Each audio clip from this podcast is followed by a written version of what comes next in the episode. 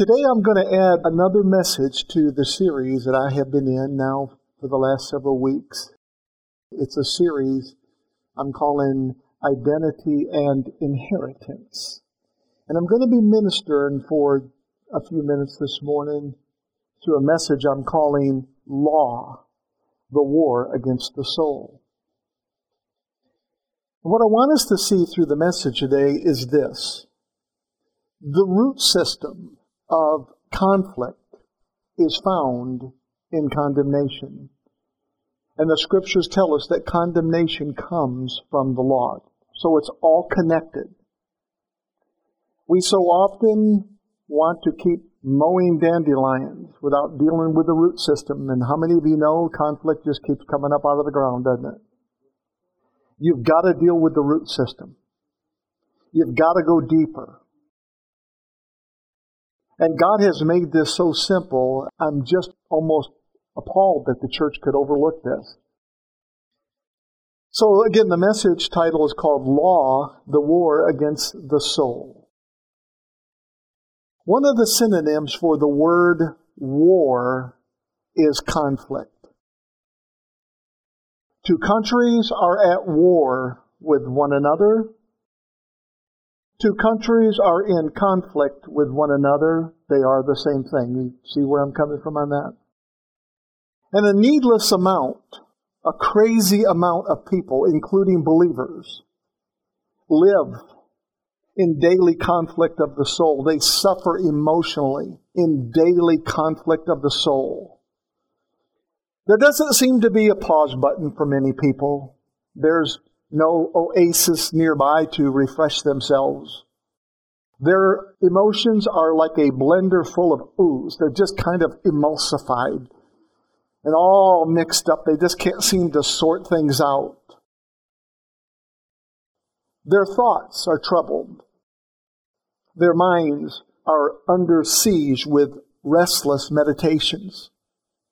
They don't realize who they are in Christ Jesus. Because I'm telling you, when you realize who you are in Christ Jesus, it will not make you arrogant. It will make you a feet washer. They don't realize who they are in Christ Jesus. Why? How? Because they are strangers and foreigners to the finished work of grace. Most people do not understand what those words even mean when you say the finished work of grace. Oh, they've become experts at hearing the voice of condemnation and the subtle echoes of unworthiness. But they are novice discerners of the precious voice of Holy Spirit, the one whom Jesus gave to us as he ascended into heaven. He said, I'm going to give you, I'm going to leave with you Holy Spirit.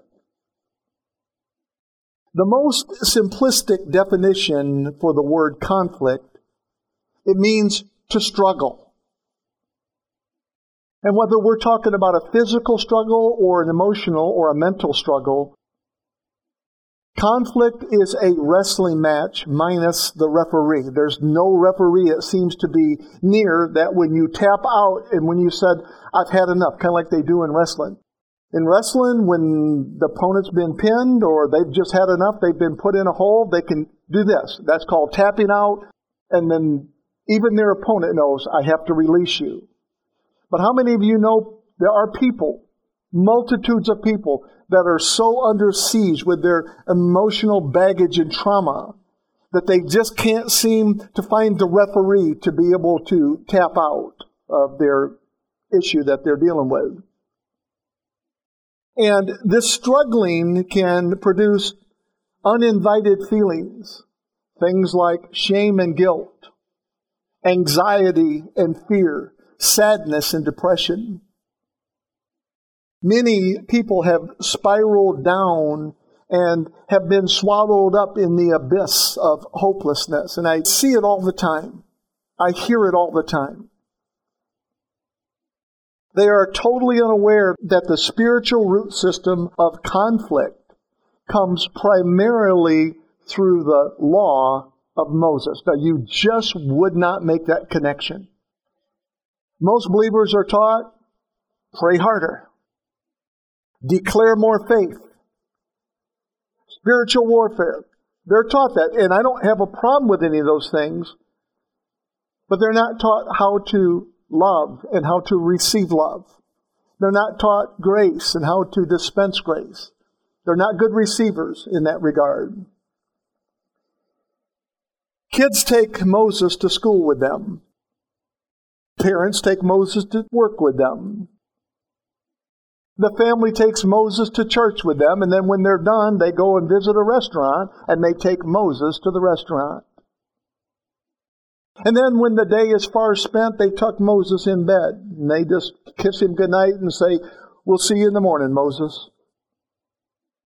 Many have never experienced a day without rules. Subconsciously, they are under this law based, rule driven system, and they don't know what it's like to live a day without legalism, without rules. Many don't know how to live apart from performance. If you remove, come on, if you remove the old covenant law from your mind's database, your mind's Rolodex. I'm going back a little ways here in a, your mind's hard drive, okay? If you have this ability to delete it, to expunge it, to remove it, to wipe it out, to wipe it clean, if you were able to take away Moses from your database, your hard drive, if you will, then conflict, the war against the soul, will subside and Moses will be served in the eviction notice. You say, Pastor Mark, Moses represents the law. Is that right? He represents the law. Is that correct? Yes. The first five books of the Bible were written by Moses Genesis, Exodus, Leviticus, Numbers, and Deuteronomy. And it was in the Exodus that Moses received the law. And then from that point forward to the cross, it was all a law based system. That's a lot of years. That's hundreds of years, thousands of years. Moses represents the law, yes. So then you say, Mark, are you a law basher? No, I'm not a law basher. Do you despise Moses?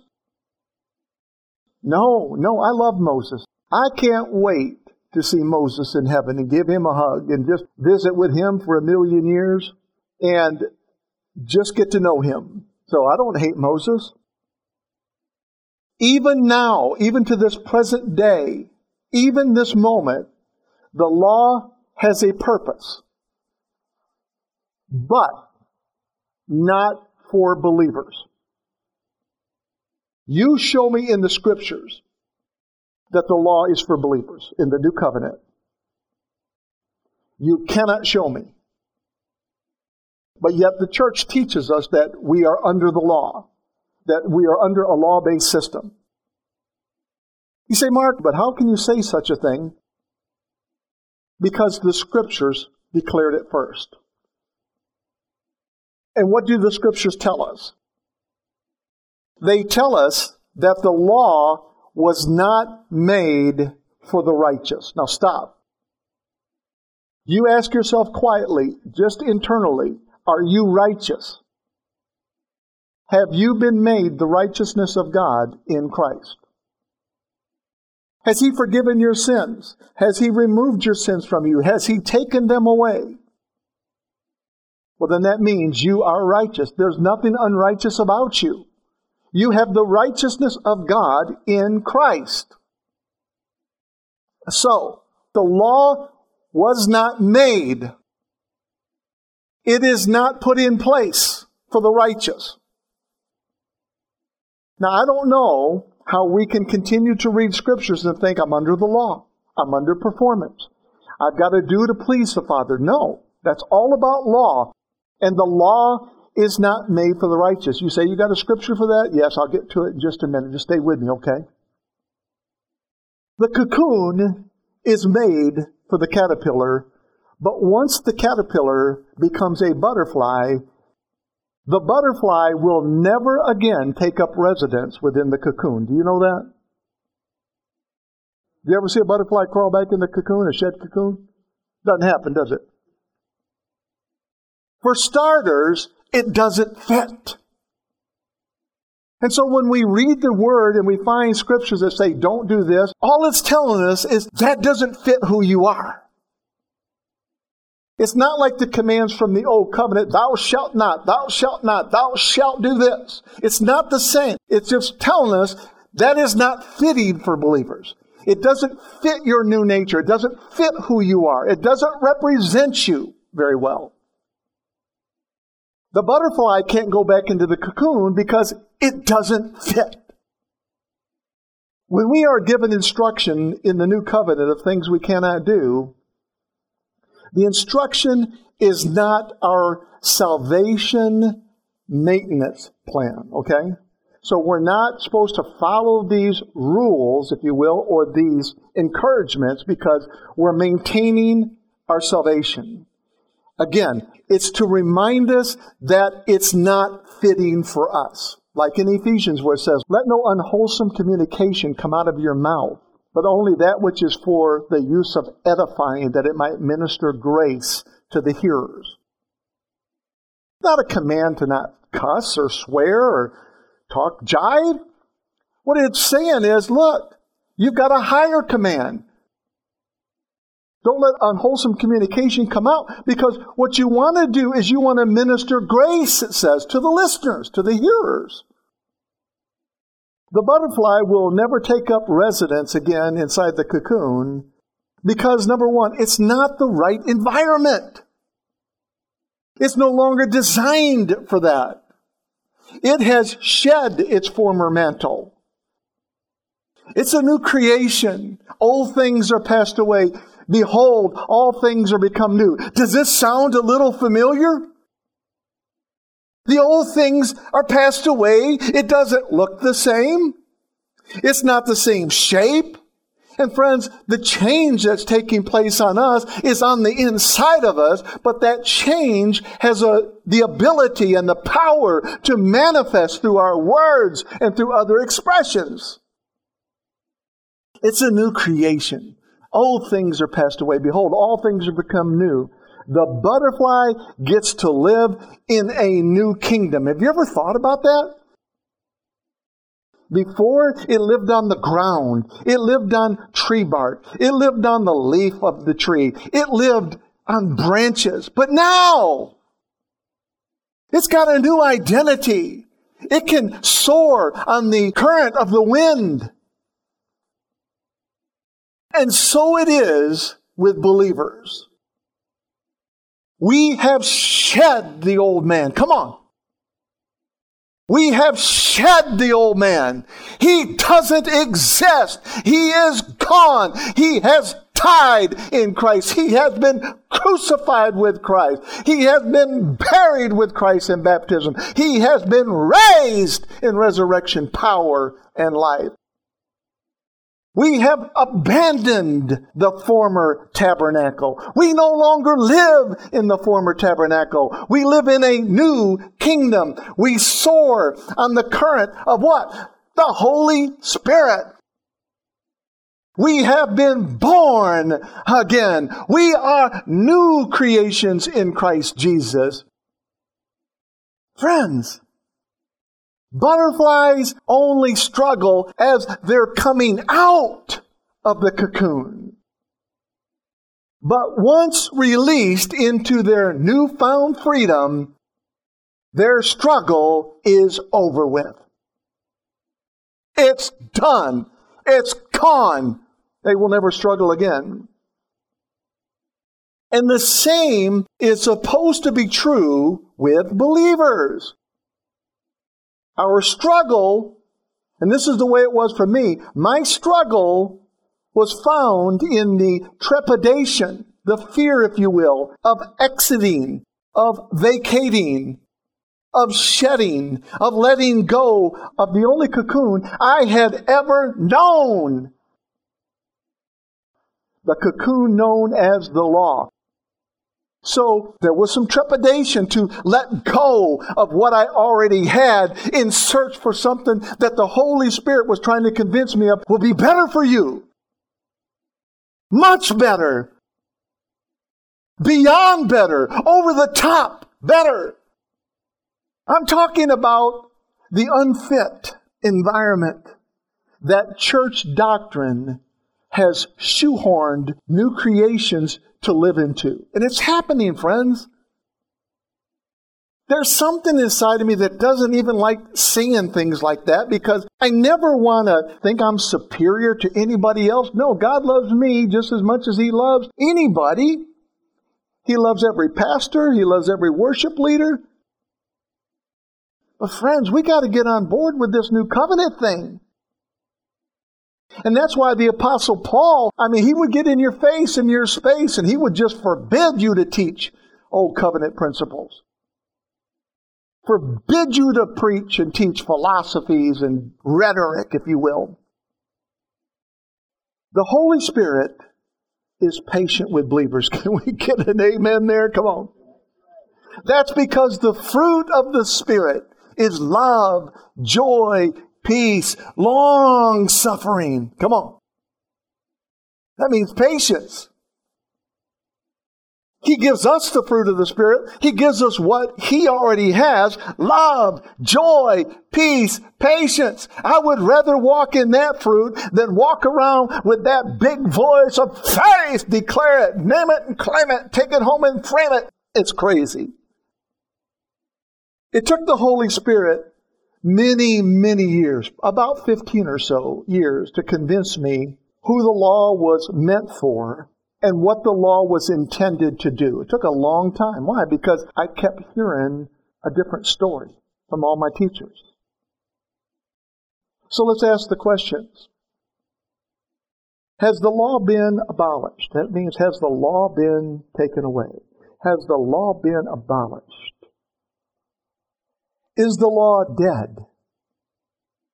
The answer to those two questions are the same, and the answer is no, not at all. It's not dead. the law is at work and is very alive. The law serves a purpose. Listen to me carefully now, but not for believers. Okay? The law has a purpose, but not for believers. Believers are dead to the law. Is there a scripture for that? Absolutely. Believers are no longer under the law. Is there a scripture for that? Yes. Believers are free from the law. Is there a scripture for that? Yes. And Christ is the end of the law for those who have believed. So, what is our response to this kind of news? What is our response to this much good news? We put it on and we pour it out. That's what the response is. We put it on. The scriptures tell us to put on Christ, which is God's love, God's grace, God's compassion, God's mercy. Let our identity in Christ be seen and our inheritance in Christ be sure. In 1 Timothy chapter 1, verses 3 through 9, we find these words. The Apostle Paul is writing to Timothy. He loves Timothy. And here's what he says As I urged you when you went to Macedonia, stay there in Ephesus so that you may command certain people not to teach false doctrines. Now, come on, folks. What were they teaching? Think about it. Paul's a new covenant man now. What's false doctrine? Philosophies, part of it, theories, opinions, but even old covenant. It was true at one time, but it's not the doctrine of the new covenant. He said, command certain people not to teach false doctrines any longer or to devote themselves to myths and endless genealogies such things promote controversial speculations rather than advancing God's work. Look what he says then, which is by faith, friends. Come on. God's work is advanced by faith. Faith in what? No, it's faith in who? It's faith in Christ. God's work is advanced by faith. Faith in what He's done for us, faith in His grace. So I want to ask you a couple of questions. What were the false doctrines that the Apostle Paul was concerned about? What did Paul command Timothy to forbid? Again, we could go through a painful list of 613 commandments. That's one way we could do it. And we could settle some of the disputes with just mythbusters and DNA test results. Or we could summarize Paul's charge to Timothy, which was to allow only the teachings that coalesced, that were cohesive with salvation by grace through faith and righteousness by believing. Paul knew that the law was responsible for most of the conflict that he was facing in those days. It was the war against the soul. And that a believer's identity was always under ambush when the law was mixed with grace. You see, Timothy was familiar with mixture. He grew up in the cocoon of mixture. His mother was Jewish and his father was a Gentile. And because Timothy's father was a Gentile, he refused to allow Timothy to be circumcised when he was born. If you read the story, you'll see that Paul circumcised Timothy and the reason he circumcised Timothy was to literally avoid criticism from the Jews. He thought it would just go better if we just do this. It's not going to make you any more of a man. It's not going to make you closer to God. We're just going to do this so that we don't become a stumbling block, okay? You see, Paul knew that the law created conflict of the soul. Paul knew that myths and legends, opinions, genealogies, and the sound bites of the Old Covenant lacked love and faith. It didn't operate by love. It didn't have to operate by faith. You just went through the motions. You just kept the rules. You just kept the laws. And it accomplished no more than just meaningless talk. It would take the virtues of love and grace and sincere faith to promote good spiritual health, good spiritual bacteria, good spiritual flora in the man's soul. It would take the gospel of the new covenant of grace to do that for us. And that was Paul's point as he penned his letter to Timothy. Continuing in those scriptures. The apostle Paul said, the goal of this command, look what he says, is love. I told you this is the goal. He says the goal of telling people don't preach this kind of nonsense is love. What do you mean love? Love for people. Love doesn't let somebody go down a dead end when they know tragedy awaits them at the end. If you had a dog that was vicious out in your backyard, you wouldn't let a guest out in your backyard. That's not love. And Paul realized that there was nothing there at the end of what they were preaching and what they were teaching. So he says the goal of, of what I'm telling you to do is love, which comes from a pure heart, he said, and a good conscience and a sincere faith. Then he says, some have departed from these, these teachings, these principles, and have turned to meaningless talk. Now, it sounds good. The rhetoric sounds like you're educated, but Paul said that is meaningless babble. It's meaningless jargon. It's meaningless talk. Because it doesn't do anything for you. It lets your friend out in the backyard when you've got a vicious dog. They end up worse before you let your friend in the backyard. Next scripture. And then he says, Here's what he said to Timothy. He said, they want to be teachers of the law. See this? He said, they want to tell you, don't do this. Don't do that. You better do this. You better get circumcised. You better be baptized.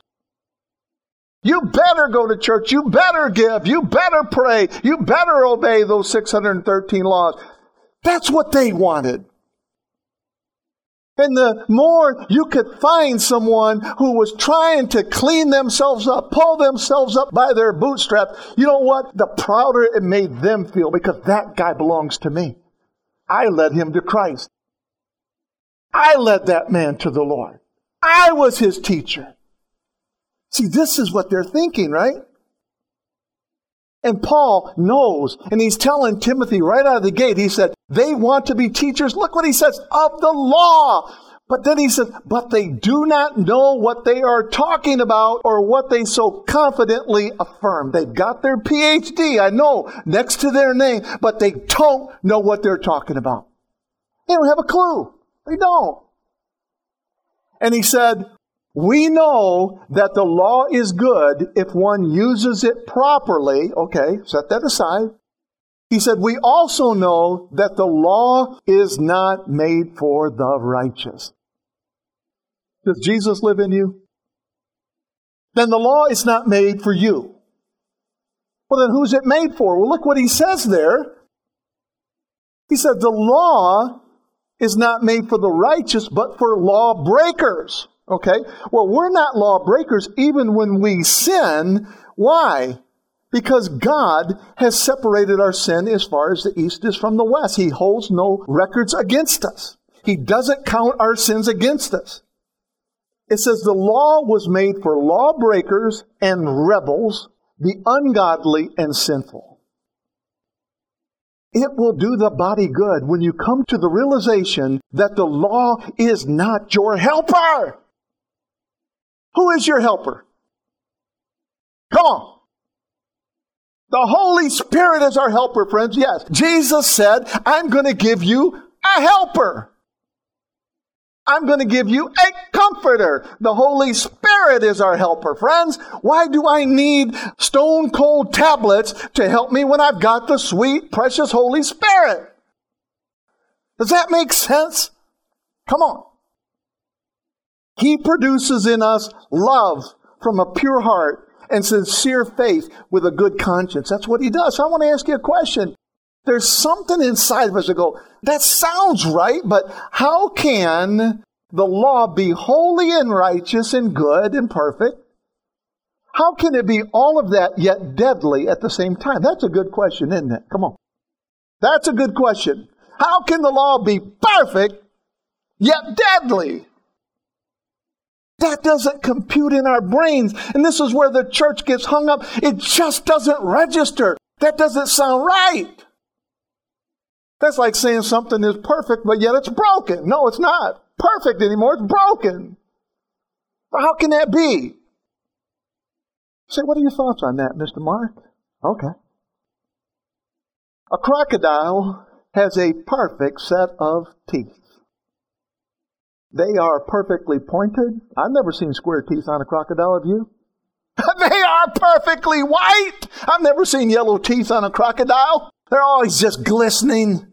And they are perfectly symmetrical. They just fit right together, right? A crocodile can see perfectly in murky waters, and they can live perfectly on land or in a river. Crocodiles are perfect hunters, and crocodiles are perfect swimmers. But in all that perfection, it doesn't mean that I'm going to let my children play with a crocodile, right? I'm not going to let it happen. You see, there's another thing that crocodiles are perfect at, and they are perfectly deadly. Like the law, a crocodile is no respecter of flesh. Come on, let that register, folks. A crocodile doesn't sit out there in the old murky waters going, mmm, zebra. I don't know about a zebra. Arthur Meintjes, when he was here and we went to lunch, I was talking to him because he's from South Africa. We are talking about all the animals he's eaten over there. I said, Do they eat zebra? I'm just curious, you know. He said, Oh, zebra are the worst tasting animals. He said, oh, They are just rotten to the core. I found that to be interesting, but I guarantee you, if a zebra comes down to the water trough, man, the crocodile is just going to go, I got you. Crocodiles are no respecter of flesh. Crocodiles are opportunistic predators and will eat anything. Did you know that crocodiles are not able to chew their food? Did you know that? They swallow their prey whole or in large chunks. Say, Mark, what in the world are you getting at? Sadly, the body of Christ has done the same thing, eating almost everything that comes their way without investing the time to chew on their spiritual food. That's what meditate means. It means to chew the cud. Did you know that? It means to ruminate. It means to chew the cud. It means to meditate on it and see if the Holy Spirit isn't trying to convince you of some other truth rather than just the way it came from the pulpit. Swallowing church doctrine either in whole or large chunks in an attempt to satisfy their insatiable appetites, oblivious to the fact that their food has hooks in it. They just don't know that. Again, crocodiles are no respecter of flesh. They will swallow anything, and the body of Christ needs to awaken to the glorious truth that God has already condemned sin in the flesh. Am I in the Word? He's already condemned sin in the flesh. Our former sin nature is like a cocoon in that it has been shed and a new creation has emerged. The former tabernacle has been abandoned. It's been left behind. We cannot return to our former nature any more than an egg can be unscrambled or a butterfly can re-enter its cocoon. We are hidden in Christ. The scriptures tell us, but as many as received him, to them gave he the power to become sons of God, even unto them which believe on his name. Friend, love is our power. Our power comes from the Father's love and his grace. Sonship, come on. Sonship is our identity, not servanthood. Jesus is our inheritance. Get that in your heart. He's our inheritance. And to all who live in Christ Jesus, we no longer live according to the flesh, but according to the Spirit. Now that is an amazing thing here. Even when you get tripped up as you're walking, doesn't mean you're in the flesh. You don't live in the flesh, you live in the Spirit. Okay? In Romans chapter 8, verses 3 through 9, we find these words. Look what it says. For what the law was powerless to do because it was weakened by the flesh, God did by sending his own Son in the likeness of sinful flesh to be a sin offering, to be our sin bearer, to be our sin offering. And so he condemns sin in the flesh in order that the righteous requirement of the law might be fully met in us. Look at these words. Who do not live according to the flesh, but according to the Spirit. You live according to the Spirit. And then he says, Those who live according to the flesh have their mind set on what the flesh desires. He's talking about the unregenerate here. Those who live in the flesh. We don't live in the flesh. We've shed the old heart. He said, Those who live in the flesh have their mind set on what the flesh desires. But those who live in accordance with the Spirit have their mind set on what the Spirit desires. The mind governed by the flesh is death, but the mind governed by the Spirit, come on, is life and peace. How many of you love life and peace? Come on. Amen. Is life and peace. Next scripture. And then he says, the mind governed by the flesh is hostile to God. It does not submit to God's law, nor can it do so. What is the law? The law of love. Those who are in the realm of the flesh, the unregenerate, cannot please God. You, come on now, this is where we celebrate.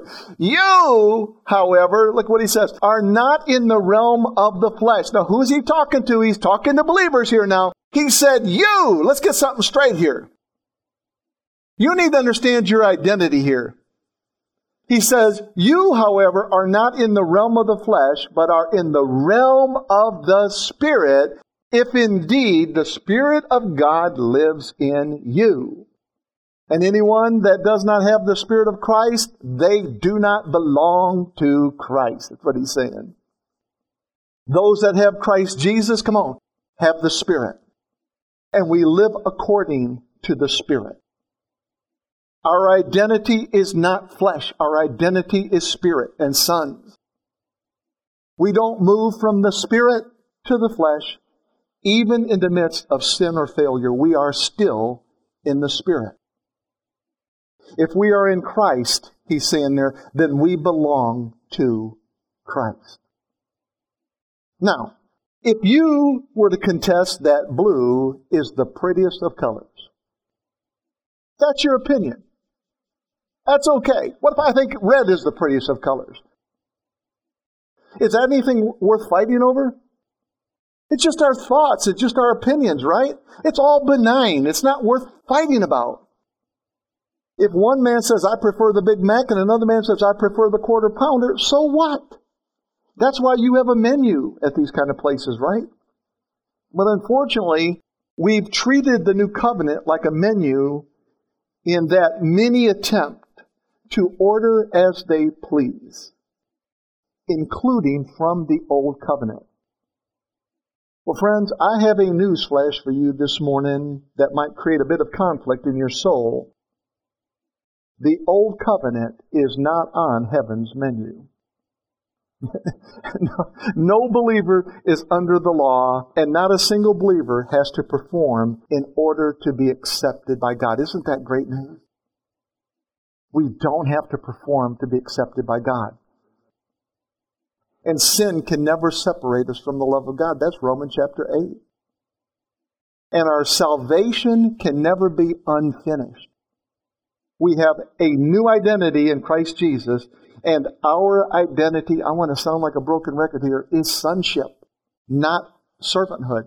Our identity is spirit and not flesh. Conflict is a parasite and it thrives in the armpit of condemnation. It thrives there. I want you to take a look at Merriam Webster's definition of parasite. It says it's an organism living in or on or with another organism in order to obtain nutrients. In other words, it's extracting nutrients and it's growing in size, kind of like a tick. You ever seen a tick just get bigger and bigger as it's sucking the blood of an animal? Nutrients and grow or multiply often in a state that directly, come on, or indirectly harms the host. In other words, parasites are freeloaders. They contribute nothing pertaining to the host's health. And likewise, come on, with the law, it contributes nothing. Come on. You got to get that in your heart. It contributes nothing.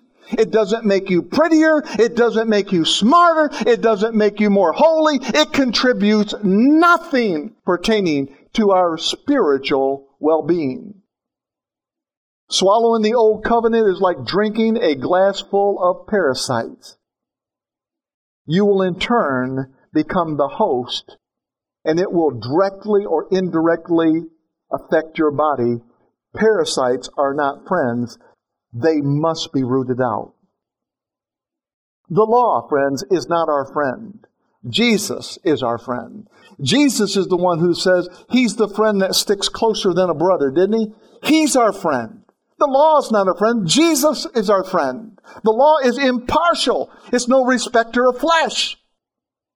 If parasites are not removed, you know what they'll do? They will just grow and multiply and continue to steal our nutrients. What kind of nutrients do old covenant parasites steal? What, what kind of nutrients do they take? Rest, peace, joy, kindness. They steal our love for others. They steal our compassion for others. But most of all, they will steal your identity. In John chapter 10 and verse 10, come on, familiar scripture here, isn't it? Everybody can quote this one. For the thief, come on, for the thief cometh not but for to steal and to kill and to destroy. Jesus said, I am come that they may have life and that they may have it more abundantly. Now, so often when we see that word thief, we go, oh, that's the devil. That's Satan. Oh. Come on, friends. The thief is not limited to Satan. The thief is anyone or anything that steals, kills, and destroys. Therefore, condemnation is a thief. Fear is a thief because it steals your peace. Unrest is a thief. Mold is a good example of a parasite. You can breathe in mold spores or you can even absorb them through your hands, your skin.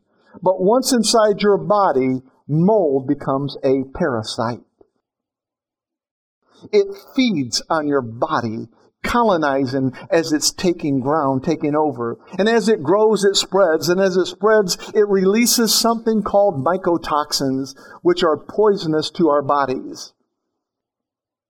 Doctrine can work the very same way. When we take in the law, it is like taking in mycotoxins. And this is where, friends, the war of the soul begins. Again, it's so hidden. People don't see this. The scriptures tell us, come on, the scriptures tell us that the letter, and when it's talking about the letter, it's talking about the law. The letter or the law is the ministry of what? Condemnation. So that's all the do's and don'ts from the 613 laws. That's called the letter, the moral law, even. He says, the letter, the law, he says, it's the ministry of condemnation. And once the law, come on, everybody in here has fought with this at one time. It took me 15 years. I'm still being transformed. But once the law, that rule based system is put into our minds, you know what it does? It begins to colonize. It begins to take up space. And so that when a truth comes in, we go, wait a minute, that can't be right. I've already got something in here that says that's wrong. That's where the wrestling match really begins to take place. And as it grows, this law in our minds begins to grow and it spreads. It releases poisons into our mind and into our will and into our emotions. In other words, condemnation becomes the host for the parasite called conflict to freeload off of.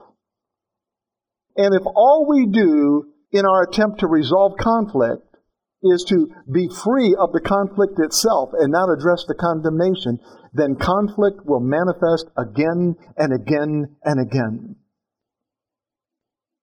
When Jesus encountered the woman who had been caught in the very act of adultery, he ministered to her deepest issue, her deepest need. What was her deepest issue? Was it conflict of the soul? No, that wasn't it. Was it the struggle with sin? No, that wasn't it either. Was it because she was facing the judging stones of the Pharisees? No, no, no. Deeper, deeper. Could crocodile tears have helped her in her time of need? No, they didn't help her at all. They stood there with their stones ready to stone her. Did she have the ability, friends? Did she have the ability to crawl back into the cocoon of her virginity, crawl back into the cocoon of her innocence, and then not do that? No, it was too late. She had fallen into the abyss of hopelessness. The condemnation that awaited her was just because the law called for her to be stoned. Can you just say it with me? But Jesus? Come on. but Jesus. Come on. But Jesus. Isn't he a life changer? Come on. Without Jesus there that moment, that woman's not recorded in history. And there would have been many women that would have been stoned. They're not recorded, but Jesus was there. And because he's full of life and because he's full of compassion and he's full of love and he's full of grace, do you think he's going to let that happen on his watch? Come on. But Jesus, come on, that should be the two words that come out of our mouth every time we face conflict of any sort. But Jesus. I always like to say it like this when I'm facing any situation that there is an expiration date on the chaos I'm looking at. But Jesus. And Jesus said to her, come on, listen now. Here's Jesus' words. Woman, where are thine accusers? See, they've already dropped their rocks and left. And Jesus says, Where are your accusers at? He says, Has no one condemned you? Do you notice how he brings that word in? Has no one condemned you? No one, sir, she said. Then neither do I condemn you, Jesus declared. Go now and leave your life of sin. Wait a minute now. This is going to have me walking worse than a nervous father waiting for his baby to be born. Oh my goodness. Come on. What just happened here? What, what happened? Wasn't the woman who was caught in the very act of adultery, wasn't she guilty? Yes. Didn't the law command such women to be stoned to death? Yes. What's those two words again? But Jesus. But Jesus, the one who loved her even while she was in the abyss of hopelessness and the cocoon of condemnation, he had a better idea. He had a better idea. Jesus removed the parasite of judgment and the mycotoxins known as condemnation. He demonstrated a love. He demonstrated life. He demonstrated a compassion. He demonstrated a caring. He demonstrated a grace and a mercy for her that she had never known. How do I know that? Because she's in this situation. Had she had known about the love of God and the grace of God and the mercy and the compassion of God, she wouldn't have found herself in this situation. She had never known this. What now? Come on. What do you suppose it did for her heart? I mean, come on, think about it. I mean, if the Grinch heart can grow this big, just listen to Whoville sing, what did it do for her heart? What did it do for her heart? I'm sorry, I get excited about this because I know how good God is. By sending the Pharisees away, Jesus dealt with conflict, the fruit of the problem. Do you hear what I said? By sending the Pharisees away, Jesus dealt with the fruit of the problem but before Jesus would send the woman away, he dealt with condemnation, the root of the problem. Because if all Jesus would have said that day, you get a free pass. I just happen to be in the right place at the right time. Now, I recommend you don't do that again. No! Her heart wouldn't have been changed. The condemnation would have still been there. But when Jesus spoke those words, neither do I condemn you, that did something for her heart. Her heart grew so big at that moment. In my heart of hearts, I know that this woman, I just know that this woman never found herself in the arms of strange flesh ever again. I just know that. He said, How would you know something like that? Does the Bible tell us that? No, not really. Not unless that was Mary Magdalene. I know that because Jesus crushed the cocoon of condemnation. there was no place to go back to. Friends, the finished work of grace, does not merely deal with conflict, it deals with condemnation, the deepest root. Jesus gave her a gift that day that the law, the war against the soul, could never give her. That's why in Romans chapter 8 and verse 1, we find this amazing truth. Come on. Therefore, for that reason, that Jesus shed his blood for that reason, therefore, there is now no condemnation for those who are in Christ Jesus. How many times have you heard me say that that word no means not even one? None whatsoever. No condemnation for those. See, the church needs to wake up to that truth though. There's no condemnation in you.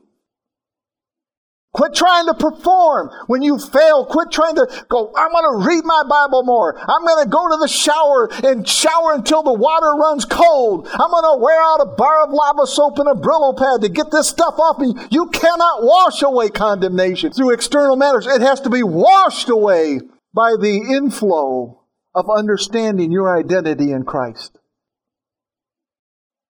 When you introduce a believer to the finished work of grace, the white flag will wave, and the war against the soul will cease. You see, the church has put too much emphasis on the checkered flag, and they've overlooked the tranquility that the white flag of surrender brings. Oh no, brother, the checkered flag, come on now. Yeah, brother, you gotta cross the finish line, brother. Come on now. You gotta persevere to the end. You know, fight the good fight of faith. Come on now. Endure hardship as a good soldier. See, they're waving that checkered flag. They don't know how to wave the white flag, the flag of surrender. When that flag began to wave in my heart, I thought, oh, I'm just so much at peace now. I could tell, I can sense it even to this day that I, I'm not troubled by nonsensical things. I'm not running around like a chicken with my head cut off. No! Now, the lines we draw and the lines we cross may all be biblical principles, but they should be our response to grace and not our commandment to destiny. That's just the way the Holy Spirit said it. That I'm always chasing my destiny. Forget that nonsense. Just live. Just live in Christ. Live in the Spirit like you already are. He'll walk you into that destiny. But you're always chasing a destiny. You're always trying to get bigger and bigger. I've heard ministers even say that. I just always wanted a big church. Forget that nonsense. Just keep preaching the word. Just keep preaching the word. Conflict is one of the major contributors to low self esteem, okay? And where low self esteem is found, I'll show you an individual with an identity crisis. They don't know who they are. Did you know that the boys and girls, the men and women that make up the street gangs of the world, all share a common denominator? You know what it is? They all were searching for acceptance. And they found a gang that would take them in. In other words, they weren't satisfied with their own identity. They had to be tattooed by a gang. They had to wear the coat of the gang, the bling bling of the gang, if you will. From the bully at school or from their parents at home, many children experience conflict at an early age as they witness their parents or their caregivers fighting with each other. Now listen, friends, if you never grew up in that environment, I praise God for that. I did, though. I know what it's like to live like that. I watched as my daddy would get his shotgun off the wall and chase my mother out of the house in the middle of winter. She's putting her boots on and running as fast as she can. Nobody should see that kind of stuff. I watched as my stepdaddy twisted my mother's arm and broke it, and she had to wear a cast on it. I watched that kind of stuff. I watched my stepdaddy slit the throat of our pet dog because it liked my mother more than it liked my stepdaddy. I grew up in that stuff. I know what that looks like. I'm just telling you, if you didn't live in that kind of stuff, then praise God that you didn't live in that. But I'm telling you, people are living in that. I lived in that. It was awful. Again, the root system of conflict is condemnation, friends. Remove condemnation and conflict will cease. Children are like little sponges as they absorb the spewed toxins of negative emotions that have been modeled in front of their little innocent eyes and their unadulterated ears and their tender little hearts. Many learn at a very young age that they can't even trust their parents. Many children misinterpret conflict with painful thoughts that somehow they are the cause of it. That maybe they're the reason mama and daddy's fighting. Maybe they're the reason they quarrel all the time. That it's somehow my fault. Friends, if you blend a graceless home with a fatherless home, you will have the perfect environment to colonize law, the war against the soul. In Ruth chapter 1, verses 1 through 14, we find these words. In the days when the judges ruled, there was a famine in the land, so a man from Bethlehem in Judah, together with his wife and two sons, went to live for a while in the country of Moab. The man's name was Elimelech. His name literally means, My God is King. What a great name to name your kid. My God is King. When his parents would have looked at him when he was born, they would have said, Man, my God is King. Maybe they struggled to have a child and finally had a child and they just said, let's celebrate. My God is king. They named him Elimelech. His wife's name was Naomi. Would you like to know what her name means? It means my delight. My delight. It's rooted in the pleasant one, but her name translates as my delight. What a great name. And that's what they heard every time you called them. It would have been synonymous with just saying, hey, my delight. When she heard Naomi, she heard my delight. The names of the two sons were Machlon, which means sickly, and Kilion, which means wasting away. What names to name your children? I think in those days they just looked at their children. One probably had been born sick, anemic somehow, and they just said, Your name is Machlon, sickly. Looked at the next one and said, Boy, you don't have much meat on your bones. You are a kilion. I mean, parents wouldn't just normally do this kind of stuff, right? Kilion, which means wasting away. Next scripture. They were Ephrathis from Bethlehem, Judah, and they went to Moab and lived there. Remember, there's a famine in the land. They're hungry. They're in search for food. They went to a godless land called Moab and lived there. Now, Elimelech, Naomi's husband, what does the name Naomi mean? My delight. Come on, remember that, okay? My delight. Naomi's husband died, and she was left with her two sons. They married Moabite women, one named Orpah and the other Ruth. Next scripture. After they had lived there about 10 years, both Machlon and Kilion also died. And Naomi, what's her name mean? My delight! And Naomi was left without her two sons and her husband. When Naomi, what's her name mean? Come on, my delight. When Naomi heard in Moab, she's living in this godless land, been there 10 years. When she heard in Moab that the Lord had come to the aid of his people by providing food for them, she and her daughters in law, that's Orpah and Ruth, prepared to return home from there. Next scripture. With her two daughters in law, she left the place where she had been living and set out on the road that would take them back to the land of Judah. Then Naomi, what does her name mean again? My delight, right. I want you to remember that now. That's her name, my delight. Then Naomi said to her daughters in law, they're following her. She says, Go back, each of you, to your mother's home. May the Lord show you kindness as you have shown kindness to your dead husbands and to me. Next scripture. May the Lord grant that each of you will find rest in the home of another husband. Then she kissed them goodbye, and they wept aloud and said to her, We will go back with you to your people. But Naomi, what's her name mean again? I forgot.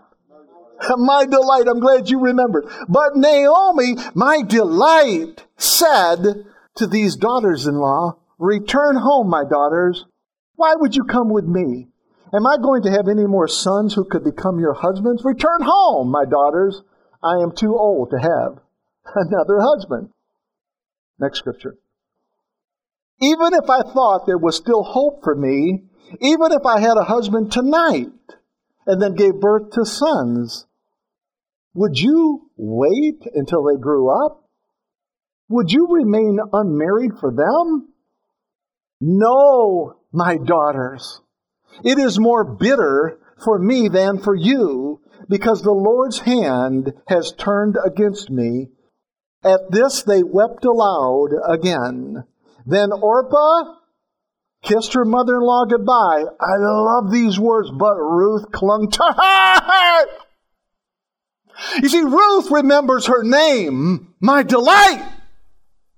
She remembers she's from Bethlehem, the house of bread. She gets in all that stuff. Your people will be my people. Your God will be my God. Let me tell you something. Life can get a little messy at times, especially with family, right? Life can be filled with drama.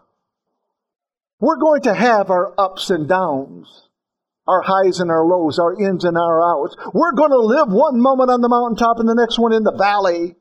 It is in times like these that we must remember that God is not the one who is bringing calamity upon us. Conversely, come on, just the opposite. Our Father is ordering our steps and orchestrating our journey back to the house of bread. We must never allow a season of hardship to determine our value or mislabel our identity. We are sons of God. We are the righteousness of God in Christ Jesus. We are more than conquerors. We are a chosen generation, a royal priesthood.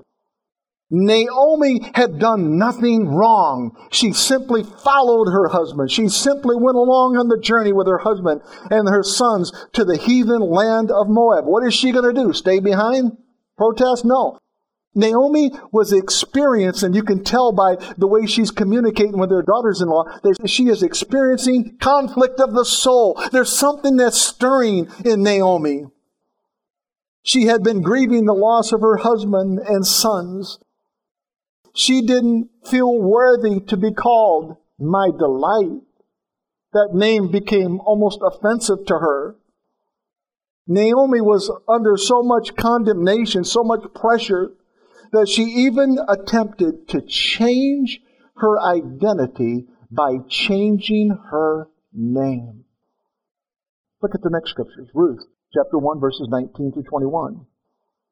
So the two women went on their way. Who's the two women? Naomi and Ruth. Orpah has went back. So the two women went on until they came to Bethlehem. When they arrived in Bethlehem, the whole town was stirred. Remember, Naomi's been gone for 10 years at least. So they got a little stirred up when they saw Naomi walking back in because of them. And the women of the town exclaimed, Can this be Naomi? See, they haven't forgotten who she is. What does Naomi mean? My delight. They said, Could this be my delight? Could this be Naomi? Naomi heard him. Look at the next scriptures. Naomi said, Don't call me my delight. Don't call me Naomi. She told them, Call me Mara, which means bitterness. She's become bitter. She said, I don't want to be known by that name. You call me Mara. I've changed my name. I've changed my identity. It means bitterness because the Almighty has made my life very bitter. She said, I went away full, but the Lord has brought me back empty. That's a good place to be, friends. See, when I journeyed out of the law based doctrine, I went away what I thought was full. And then I really knew what it was like to be empty. And that's where the Lord says, Are you hungry? Can I feed you? Can I feed you on this grace? Can I feed you on this new covenant? She said, I went away full, but the Lord has brought me back empty. Why call me my delight? The Lord has afflicted me. The Lord has brought misfortune upon me. Now, friends, just because it's recorded in the Bible doesn't mean God had done that to her. Job's friends were wrong too, weren't they? Absolutely. The conversation has just been recorded, that's all. But God didn't do that. Naomi's story is our story too. She has mischaracterized Daddy's heart. God's heart. Like Naomi, believers, when bombarded with unbearable thoughts and unpleasant circumstances, often attempt to return to the cocoon that was shed at salvation. We must never forget who we are, but more importantly, we must never forget whose we are. We're always His. My final scriptures. 1 Peter chapter 2, verses 9 through 12. Look what Peter's doing. He's reminding you of your identity. Come on. He says, look, let me tell you. You are a chosen generation. Come on. A royal priesthood and holy nation, a peculiar people, that you should show forth the praises of him who hath called you out of darkness and into his marvelous light, which in time past were not a people. In other words, he's talking about the Gentiles. They were not a people. They were not called by God's name. They had no identity. He saying, but that's over with.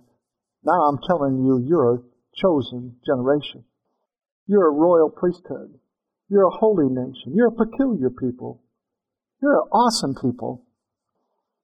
Then he says, But you are now the people of God, which had not obtained mercy, but now have obtained mercy. Dearly beloved, he's talking to the church, he's talking to believers. I beseech you, as strangers and pilgrims, abstain from fleshly lusts. Look at these words, which war against the soul. That scripture right there was the inspiration for this message as I began to meditate on that it was birthed out of that scripture there. So Peter is saying, look, stay away from this stuff because it wars against your soul. It strips you of your identity. It makes you want to go from my delight to bitterness. Having your conversation honest among the Gentiles, that whereas they speak against you as evildoers, they may by your good works, which they shall behold, glorify God in the day of visitation. Peter begins these verses by establishing the church's identity.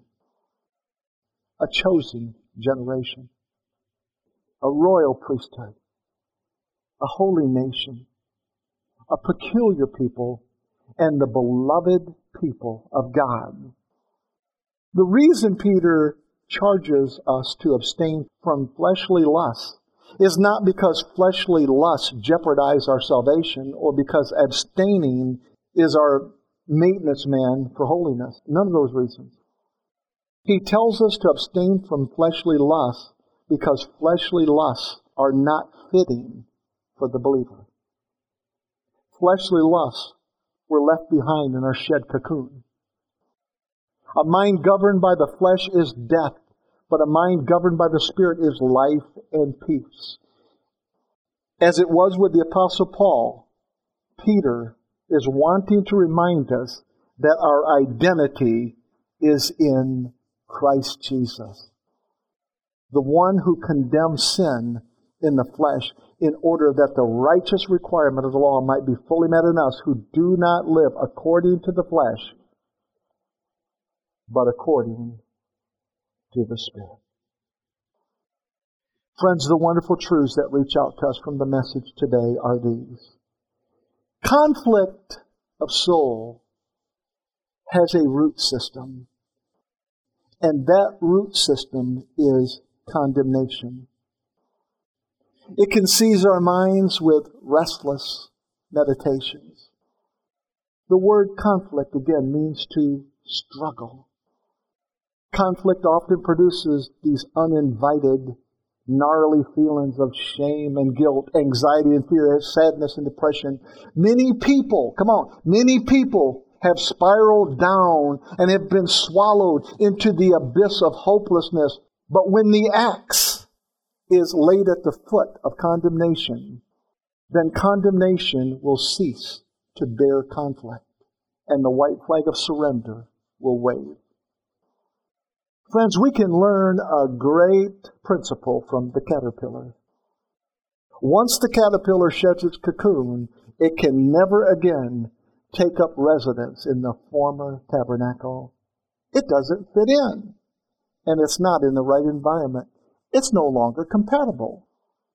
Our old man has been shed.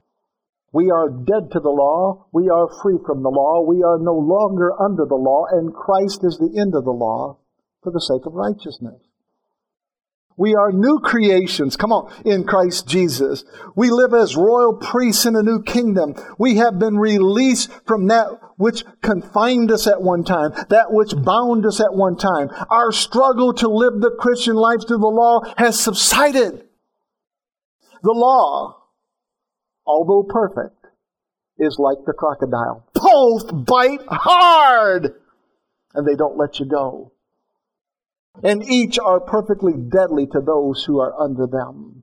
The letter, though, also known as the law, is the ministry of condemnation and death. The scriptures tell us that the law killeth, but the Spirit giveth life. Again, we are no longer under the law and no longer in the crocodile infested swamp. Friends, what we possess in Christ Jesus is breathtakingly beautiful. Can you see it? It's beautiful. Unscrambling an egg or stuffing a butterfly back into its cocoon would be easier than undoing our salvation. Sonship is our identity, and Jesus is our inheritance. The sonship that we possess can never transition from my delight to bitterness.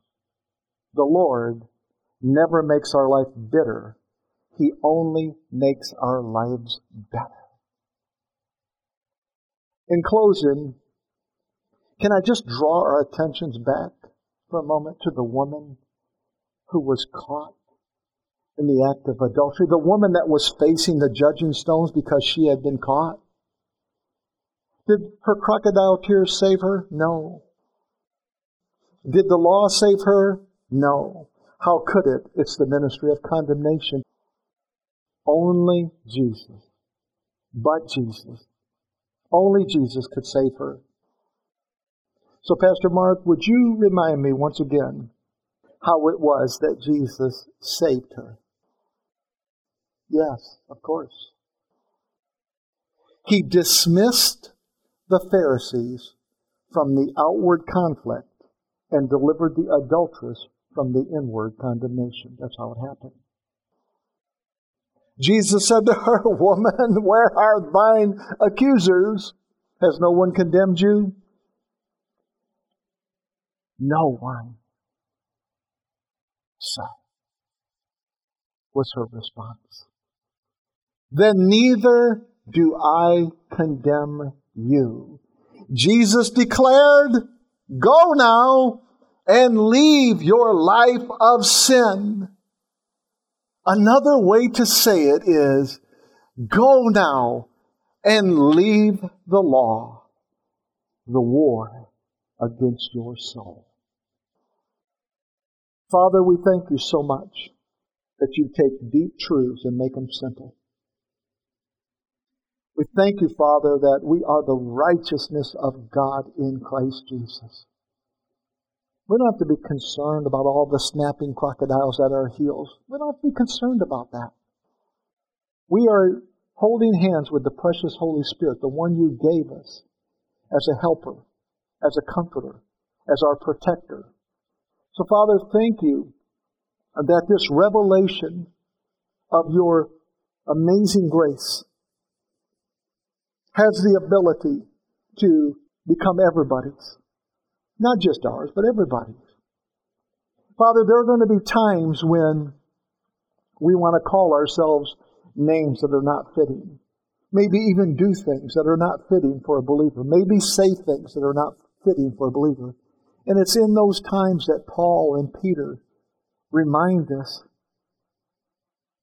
it doesn't fit in a new creation's heart. Father, I thank you that you've given us wings to soar on the current of the Holy Spirit. We live in a new kingdom. We live in a new kingdom. And we thank you, Father, that the white flag of surrender has already been waved. All we're giving up really is all that nonsense that could never help us. The scriptures tell us that the law made nothing perfect, but Jesus did. And Father, thank you for that example out of John 8, where Jesus encountered that woman and gave her the gift of no condemnation. What a beautiful thing. We praise you for it in Jesus' name. Amen. This is Mark Testerman, Senior Pastor of Triumphant Grace Ministries. I want to say thank you for listening to the finished work gospel of Jesus Christ. I pray that the good news found throughout the message has richly encouraged you in the love of the Father. Friends, this podcast is supported by the generous financial support of its listeners. And if today's message has ministered to you, then would you consider a gift that ministers back to us? You can text the word GIVE, G-I-V-E, to 833-632-1315, or you can visit triumphantgrace.com and donate through PayPal or credit card. The cornerstone scripture for Triumphant Grace Ministries is found in Hebrews chapter 10 and verse 14. For by one sacrifice he has made perfect forever those who are being made holy. Great grace, such grace, triumphant grace to you. God bless you.